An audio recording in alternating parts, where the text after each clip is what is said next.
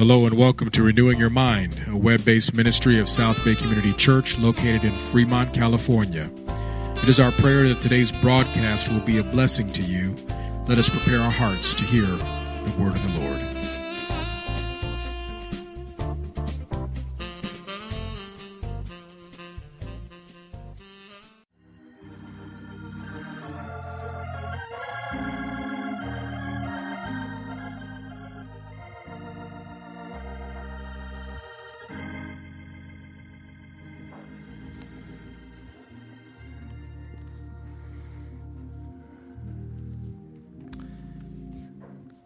Prepare to conclude our series in James, I'd like to ask you to turn in your Bibles to the book of James.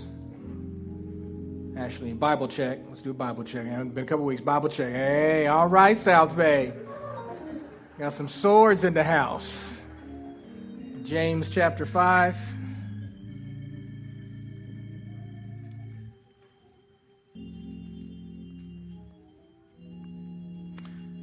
Going to begin reading at verse number 7 and read through the end of the chapter.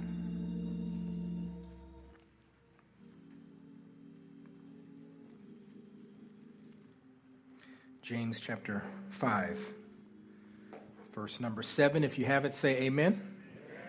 Amen. amen.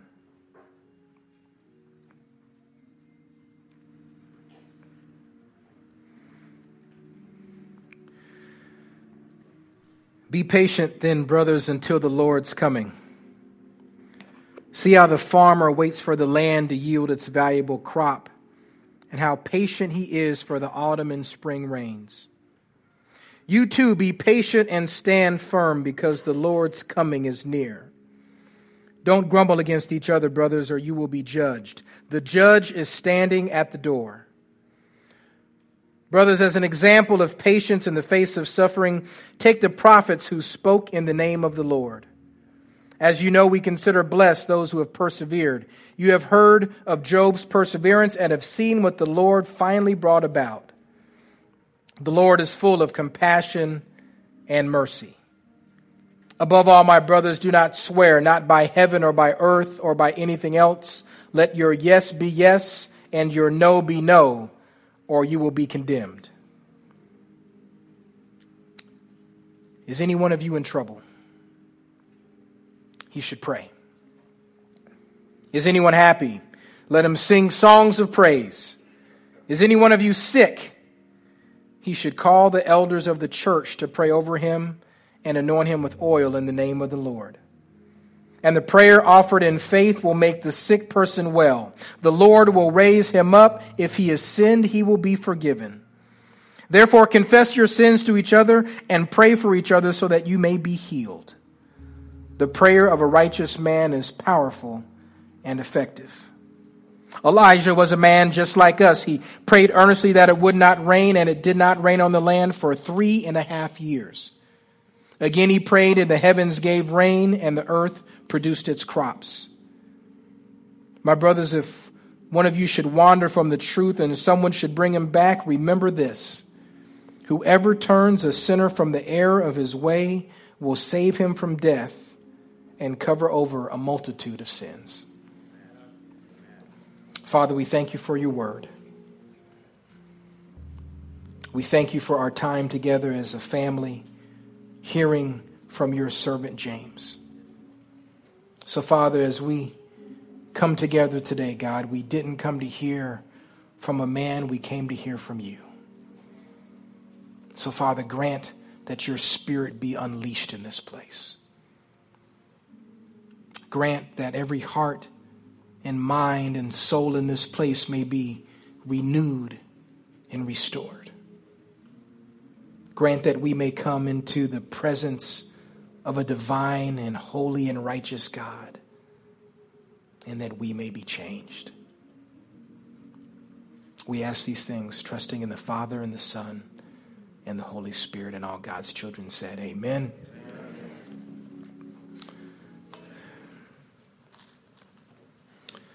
So, as we come to the end of our series this Sunday, I want to encourage us to hear um, from the heart of James. I, I think James is turning a corner of sorts as we come into this last uh, portion of his letter. We've been on an interesting ride with James over the past several weeks. Um, James is speaking to us, though. Back from chapter 1 at the very beginning of the book, James clarifies that he is speaking to the scattered believers among the nations, those who have endured every type of trial and testing. And he's coming back to speak a message of hope and encouragement to those of us who are dealing with trials and tribulations.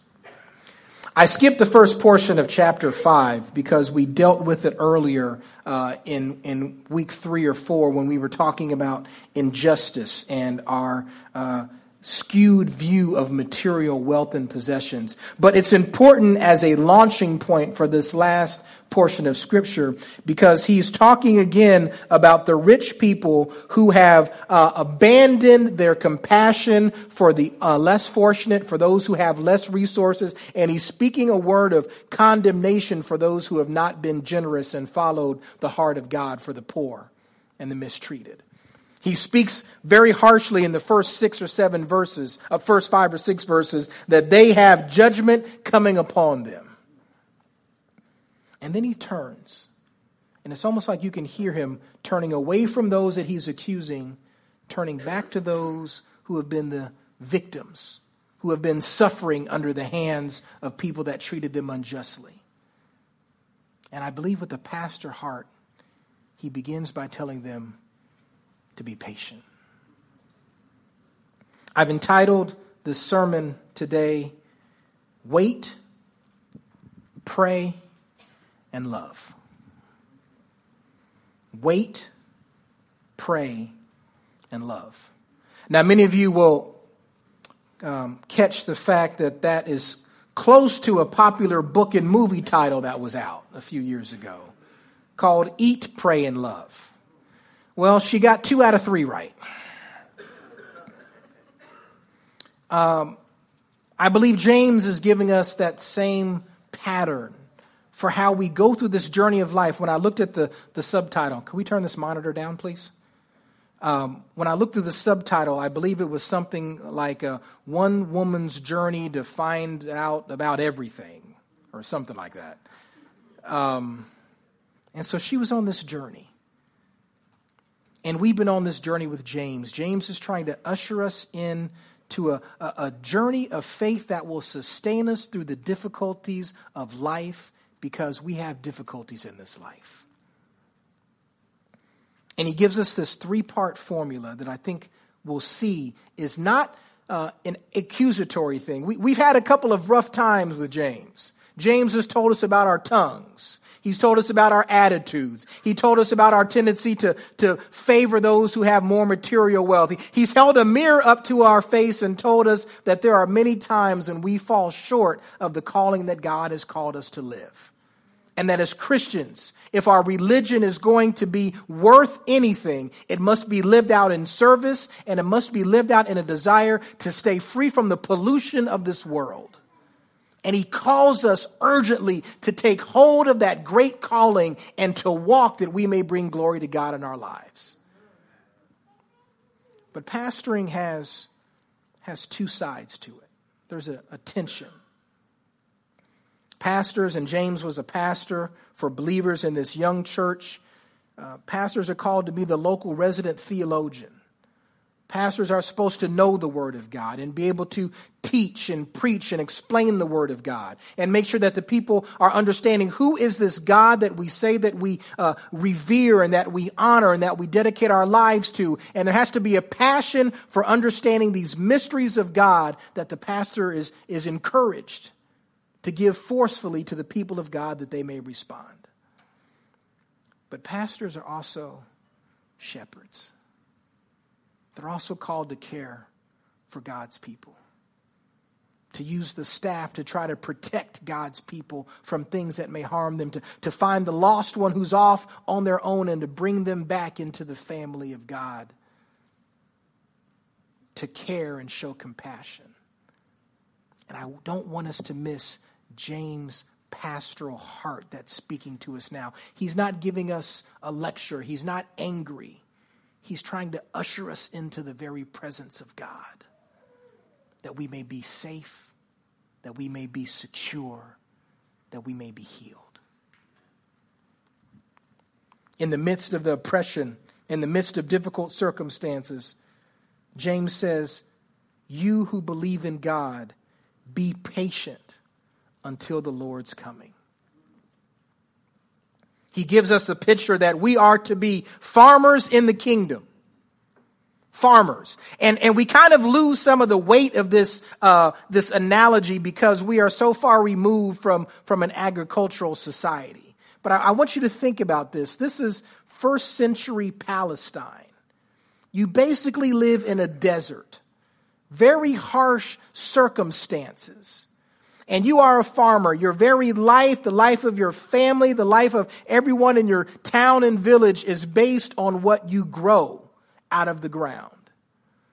And given the fact that you live in these harsh conditions, rain is something far beyond your control, but something you are desperately dependent upon. And there's basically two times in the year when they can expect rain. And, and so what he's saying is, as the farmer, waits patiently for the land to yield its valuable crop. How patient he is for the autumn and spring rains. Do you realize that in this, in this society, in this time, most of the time as a farmer, you do what you did. You, you got some good seeds and you, you scattered them and you worked the earth and and you did all that you could and you're ready and now you sit around and you wait for the rain. You can't make it come any sooner. You can't make it rain any more, any less. You are completely dependent on the Lord delivering the rain for you. And it's a life or death situation.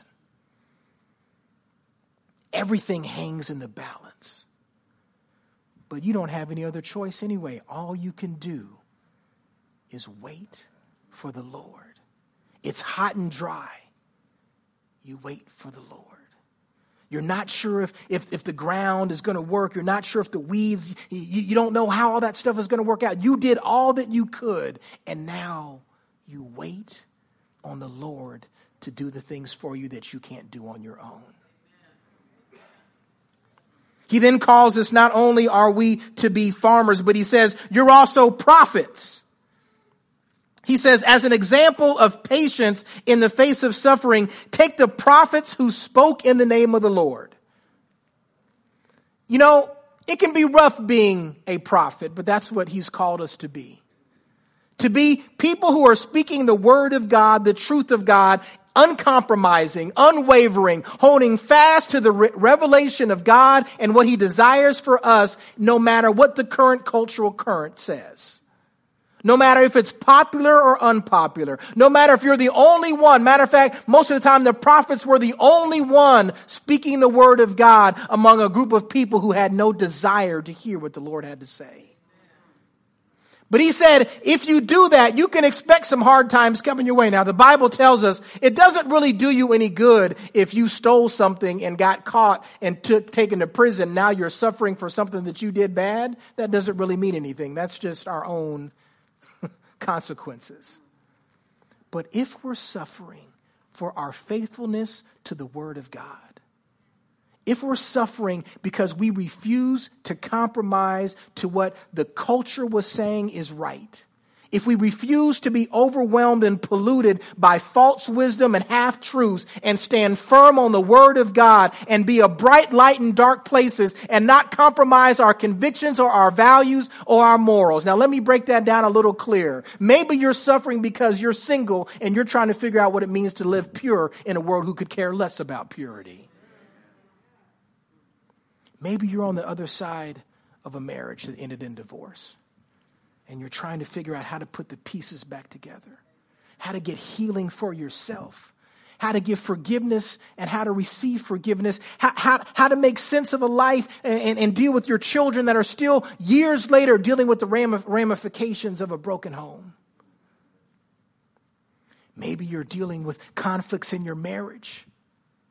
I was talking to the brothers today. We'll, we'll, hear a little bit more from Brother Tony, but he was he was uh, Kevin Tony, but he was speaking about a, a marriage, his own testimony, because we stand up here every month and we say the anniversaries and we pray for people and we rejoice, but underneath the covers, things are broken.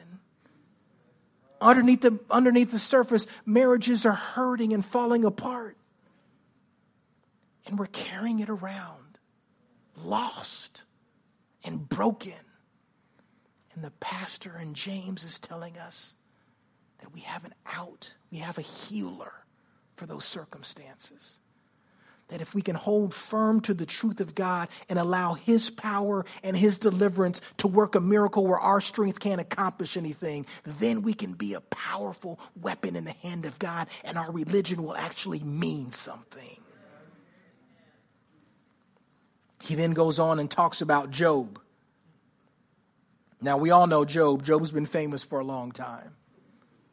Job is famous. Why? Because he managed to persevere in the face of incredible, difficult times of loss and suffering. What did Job do? He held on. He had to deal with death and loss. He had to deal with his own physical body and infirmity. He had to deal with friends coming around giving horrible advice. He had to deal with his own wife who said, You should just give up and die. That's a cold blooded woman right there, by the way. Can I throw that in there? Ooh, that's cold. but even those closest to him looked at his situation and felt like he was hopeless. But Job would not be moved. He knew who God was. He knew how much God cared for him. He couldn't explain the circumstances. He didn't know why his body was raging and, and aching. He didn't know why people he cared about had been taken from him suddenly. He didn't know why his financial situation, which was so secure, was taken away from him. He had no reason to understand what was happening, but he held firm onto God. He wouldn't let go. He wouldn't turn his back. He wouldn't deny the truth. He wouldn't, he wouldn't speak falsely against his God. God. He just held on. And he received a blessing because of his perseverance. We got to learn how to wait for God. We're so impatient. We're such a microwave society. I was making some french fries for lunch yesterday. And I was mad that I had to put them in the oven for 17 minutes before I could eat my french fries. I was mad. I'm looking at the bag. I'm like, there's got to be a microwave instruction on here. We, we want everything right now. We've been trained that, that, that, the thought of waiting for God to move, that, that there are times and seasons, and even in the midst of suffering, God is still there in the midst of it. And He's working something together for our benefit because He knows His people, and He even knows a little bit about suffering because He, who had no sin, came down among us to take up our sins for our sake and paid the ultimate price with the shedding of his blood because he wanted us to know the depth of his love. How can we not trust a God like that? How can we not wait for a God like that to move? He talks about earlier in the book that we, we have this problem of doubting. We start to wonder, things look bad. God must have forgot about me. How could I be sitting in this hospital room?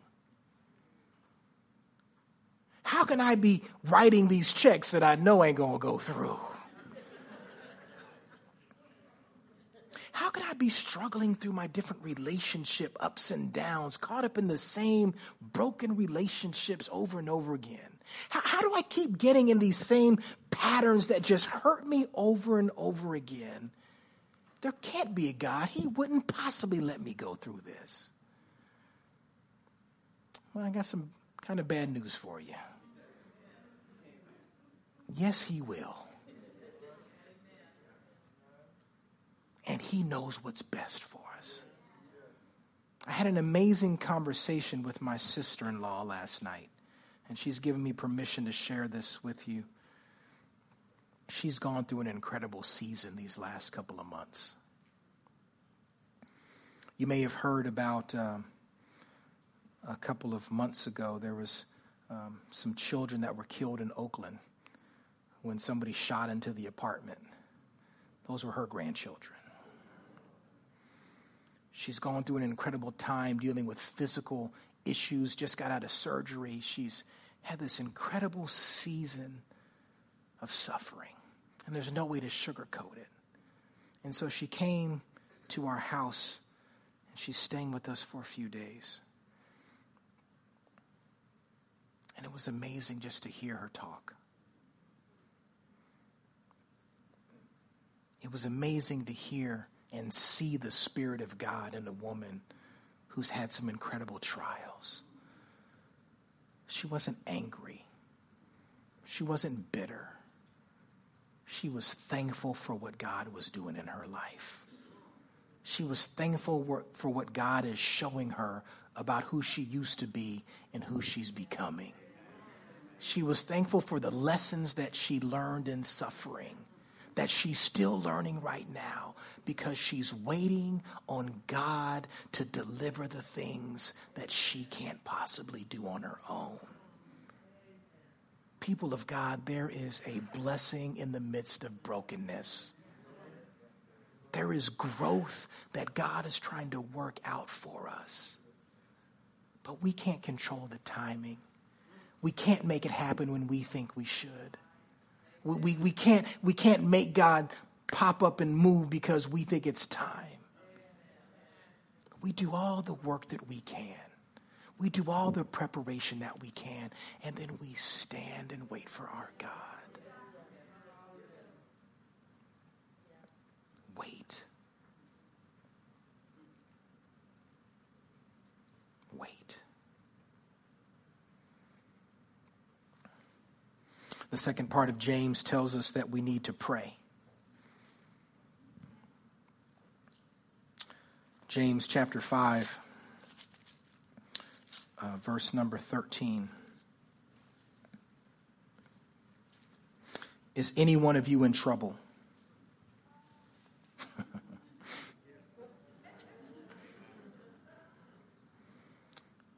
he should pray.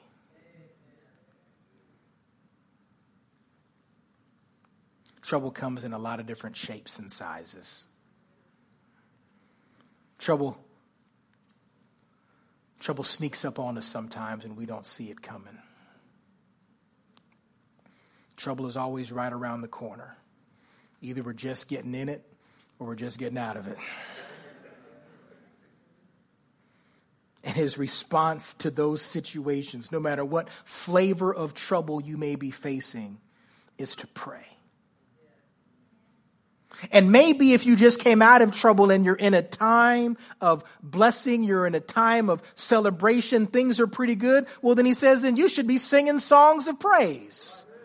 It's time to celebrate. It's time to acknowledge, God, you didn't keep me in the valley forever. There's some sunshine in this life. There are some blessings around me. I need to pause and stop and see that God is still making his mercies new every single day. And I should praise God for those things that he's doing. And then he gets out to one, the, the third category is any one of you sick? Anybody sick? We can misunderstand that word and this next portion of Scripture probably more than any other portion of Scripture that I've heard preached or taught or, or referred to. It says some things that seem awfully odd to us here. If anyone of, is any one of you sick? If so, he should call the elders of the church to pray over him and anoint him with oil in the name of the Lord. And the prayer offered in faith will make the sick person well. The Lord will raise him up. Now, I've heard that referred to as some kind of get out of the hospital free card. That I'm not feeling good. And This says if I pray, that I'm supposed to start feeling good, and God is supposed to heal me and deliver me, and then I get to go home with a clean bill of health. It doesn't take much experience to realize that that's not exactly how God's works. So either the Bible is wrong, God is lying, or we need to get a bigger perspective about what this scripture is saying. I want, I want us to draw attention to the word sick. Because not only are we impatient, but we are enamored by the physical realm. But God is not physical. Matter of fact, neither are you. You are a spiritual being in relationship with the spiritual God. And so when God talks about healing, we have to remember that He sees something bigger than just these physical hydrogen units that we're rolling around in right now. My uh, uncle passed several years ago, and as my cousin was doing the eulogy, he's uh, pastor, chaplain, and he got up and and it was one of my first experiences with death in my family. Um, I was probably a teenager and I hadn't seen a lot of death in my real close immediate family. So I was sitting there and I was still just trying to figure this out. And the casket is there, and my my cousin is preaching, and, and he says this phrase that has stuck with me for, for decades. He says, don't, don't cry for my father. Don't, don't be sad. Matter of fact, he's not here right now. This, this casket that you see, that's not my father. That's just the car he drove around in. And I love that. But we get so caught up in the cars that we're driving around in. We got some cars on loan for a little while. Some of us got Mercedes, some of us got Yugos. It's how it goes. We don't all have the same physical bodies. We don't all deal with the same physical issues. But when God talks about healing, He's talking about much more than just the exterior shell. See, when you're talking to a spiritual God or about a spiritual God, all of His healing starts with the spiritual beings that He created. That's why it said in the next verse, if, if, if your sickness is related to your sin, then pray about that and you will be forgiven because he's trying to heal us not from the outside in, but from the inside out. As I sat there and I looked at my sister-in-law and I'm, I'm hearing this woman who, who, who was, had incredible trials and tribulations and her body is racked with pain. She can barely move.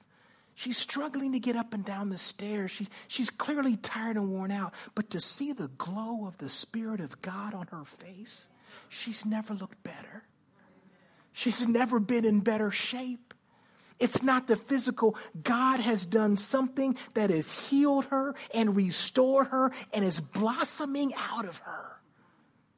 And when he says, I will heal you and raise you up, he means become one of my children. Turn to me in your hour of need. Cling to me as the rock of your salvation, and I will deliver you. I know you got the body. It don't work that great. I'm going to give you a new one when you get up here with me. I got a brand new body. It won't wear out. It won't fade. You won't get tired. I will take away every blot and blemish and you will be clean and pure and holy and righteous, and you'll look just like my son Jesus.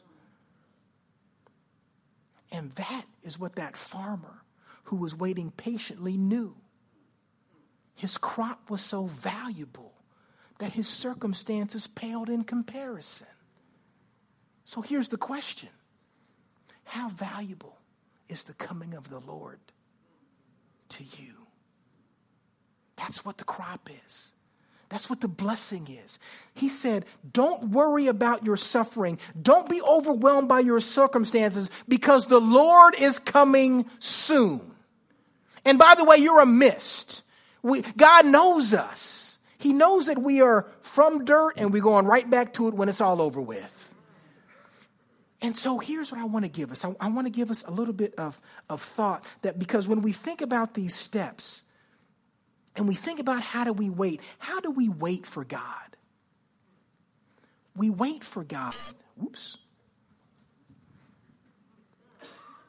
We wait for God because we know that God knows. I know that God knows about my problems. I know that God knows about my weaknesses. I know that God knows about the brokenness in my life. I know God knows about the suffering and the pain that I have. He's not an absentee landlord. He is with me. He is Emmanuel. He came down here and demonstrated that He would be with me through the uh, mountaintops and also the valleys. I wait on God because I know that He sees me and He loves me and He keeps me. I'm healed because I know that God is a healing God. It's what He does, it's in His nature.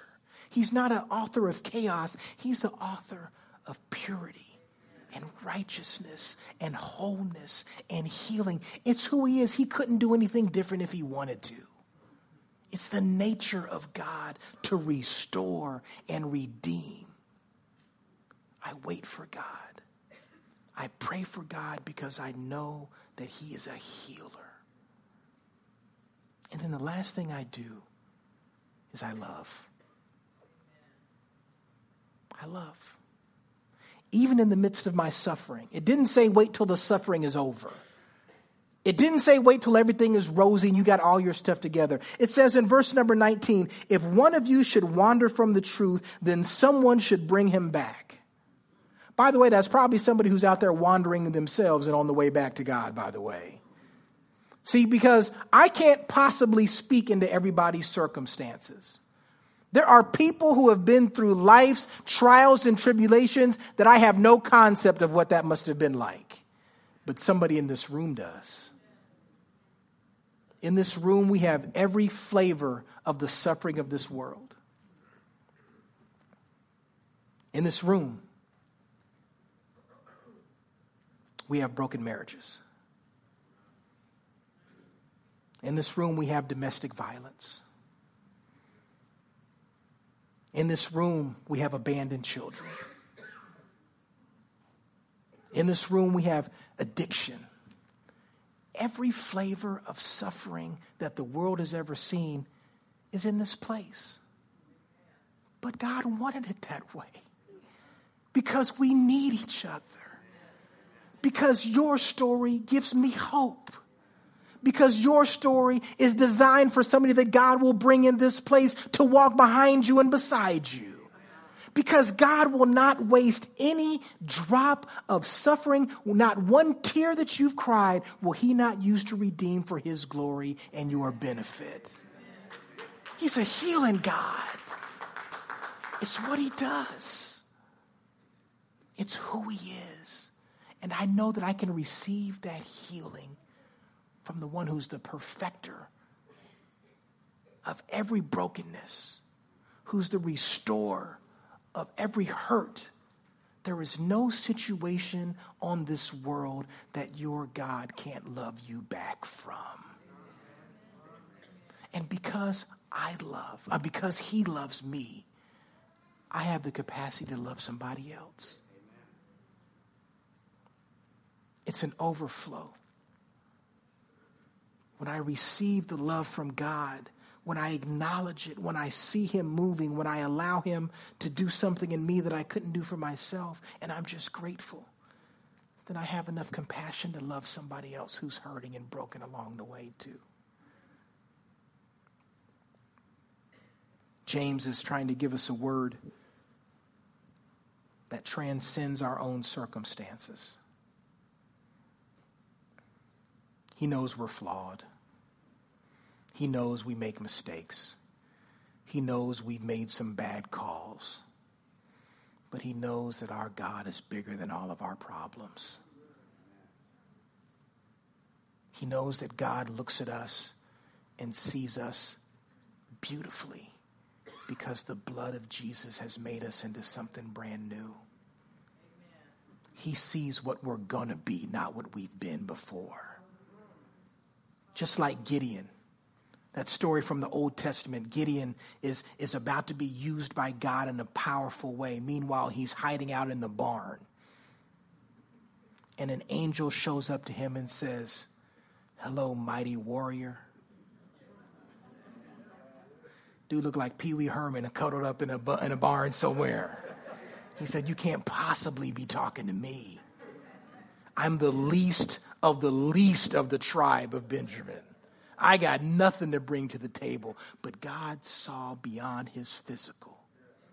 God saw beyond his circumstances. God saw what he could be if he allowed God to come into him and move through him. And he's doing the same thing for you and me. And that's what James is calling us to. Not to try to do it on our own, because we're going to fail. Not to try to put the pieces together because we're smart enough or got enough training or even said enough good prayers. But that we're willing to stand before a holy God and say, God, I surrender all that I have to you. Have your way in me, God, I need you. And to be still and know that God is God. And wait. And pray and love.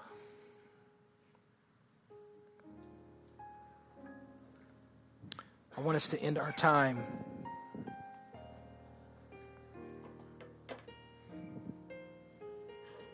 by just doing what James has called us to do.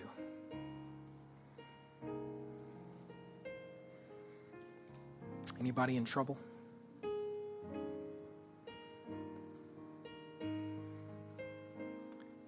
Anybody sick?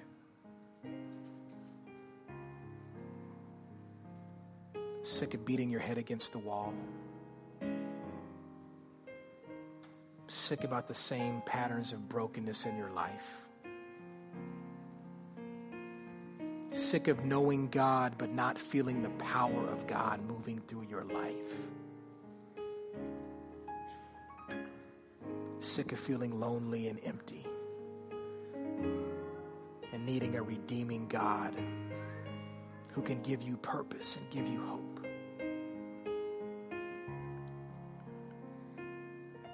James says, if that's you, then call upon the elders and let them anoint you with oil. Now, there's two things about that that are really important. The elders are those among us who have discernment, who have wisdom, who know the Word of God, and can pray with us and speak God's words of healing into our lives. They're not mystical or magical, they're just people. But they're people that God has called to be the hands and feet of His love. And James says, if you're sick, tell somebody. If you're broken, tell somebody. I've put you in this family so that the hands and feet of God can surround you and encourage you. Stop keeping it a secret. Because I can't heal you if you won't bring it to me. Now we can talk to God and we can pray to God and we can be with God. But the way God works is He put us in family so that we can show each other God. So that we can cry together, we can laugh together, that we can be the people of God together. So I want to invite you to come down and bring whatever stuff you've been carrying and allow the elders of this church to anoint you and to pray for you. And allow God's healing power to be used in this moment to restore you.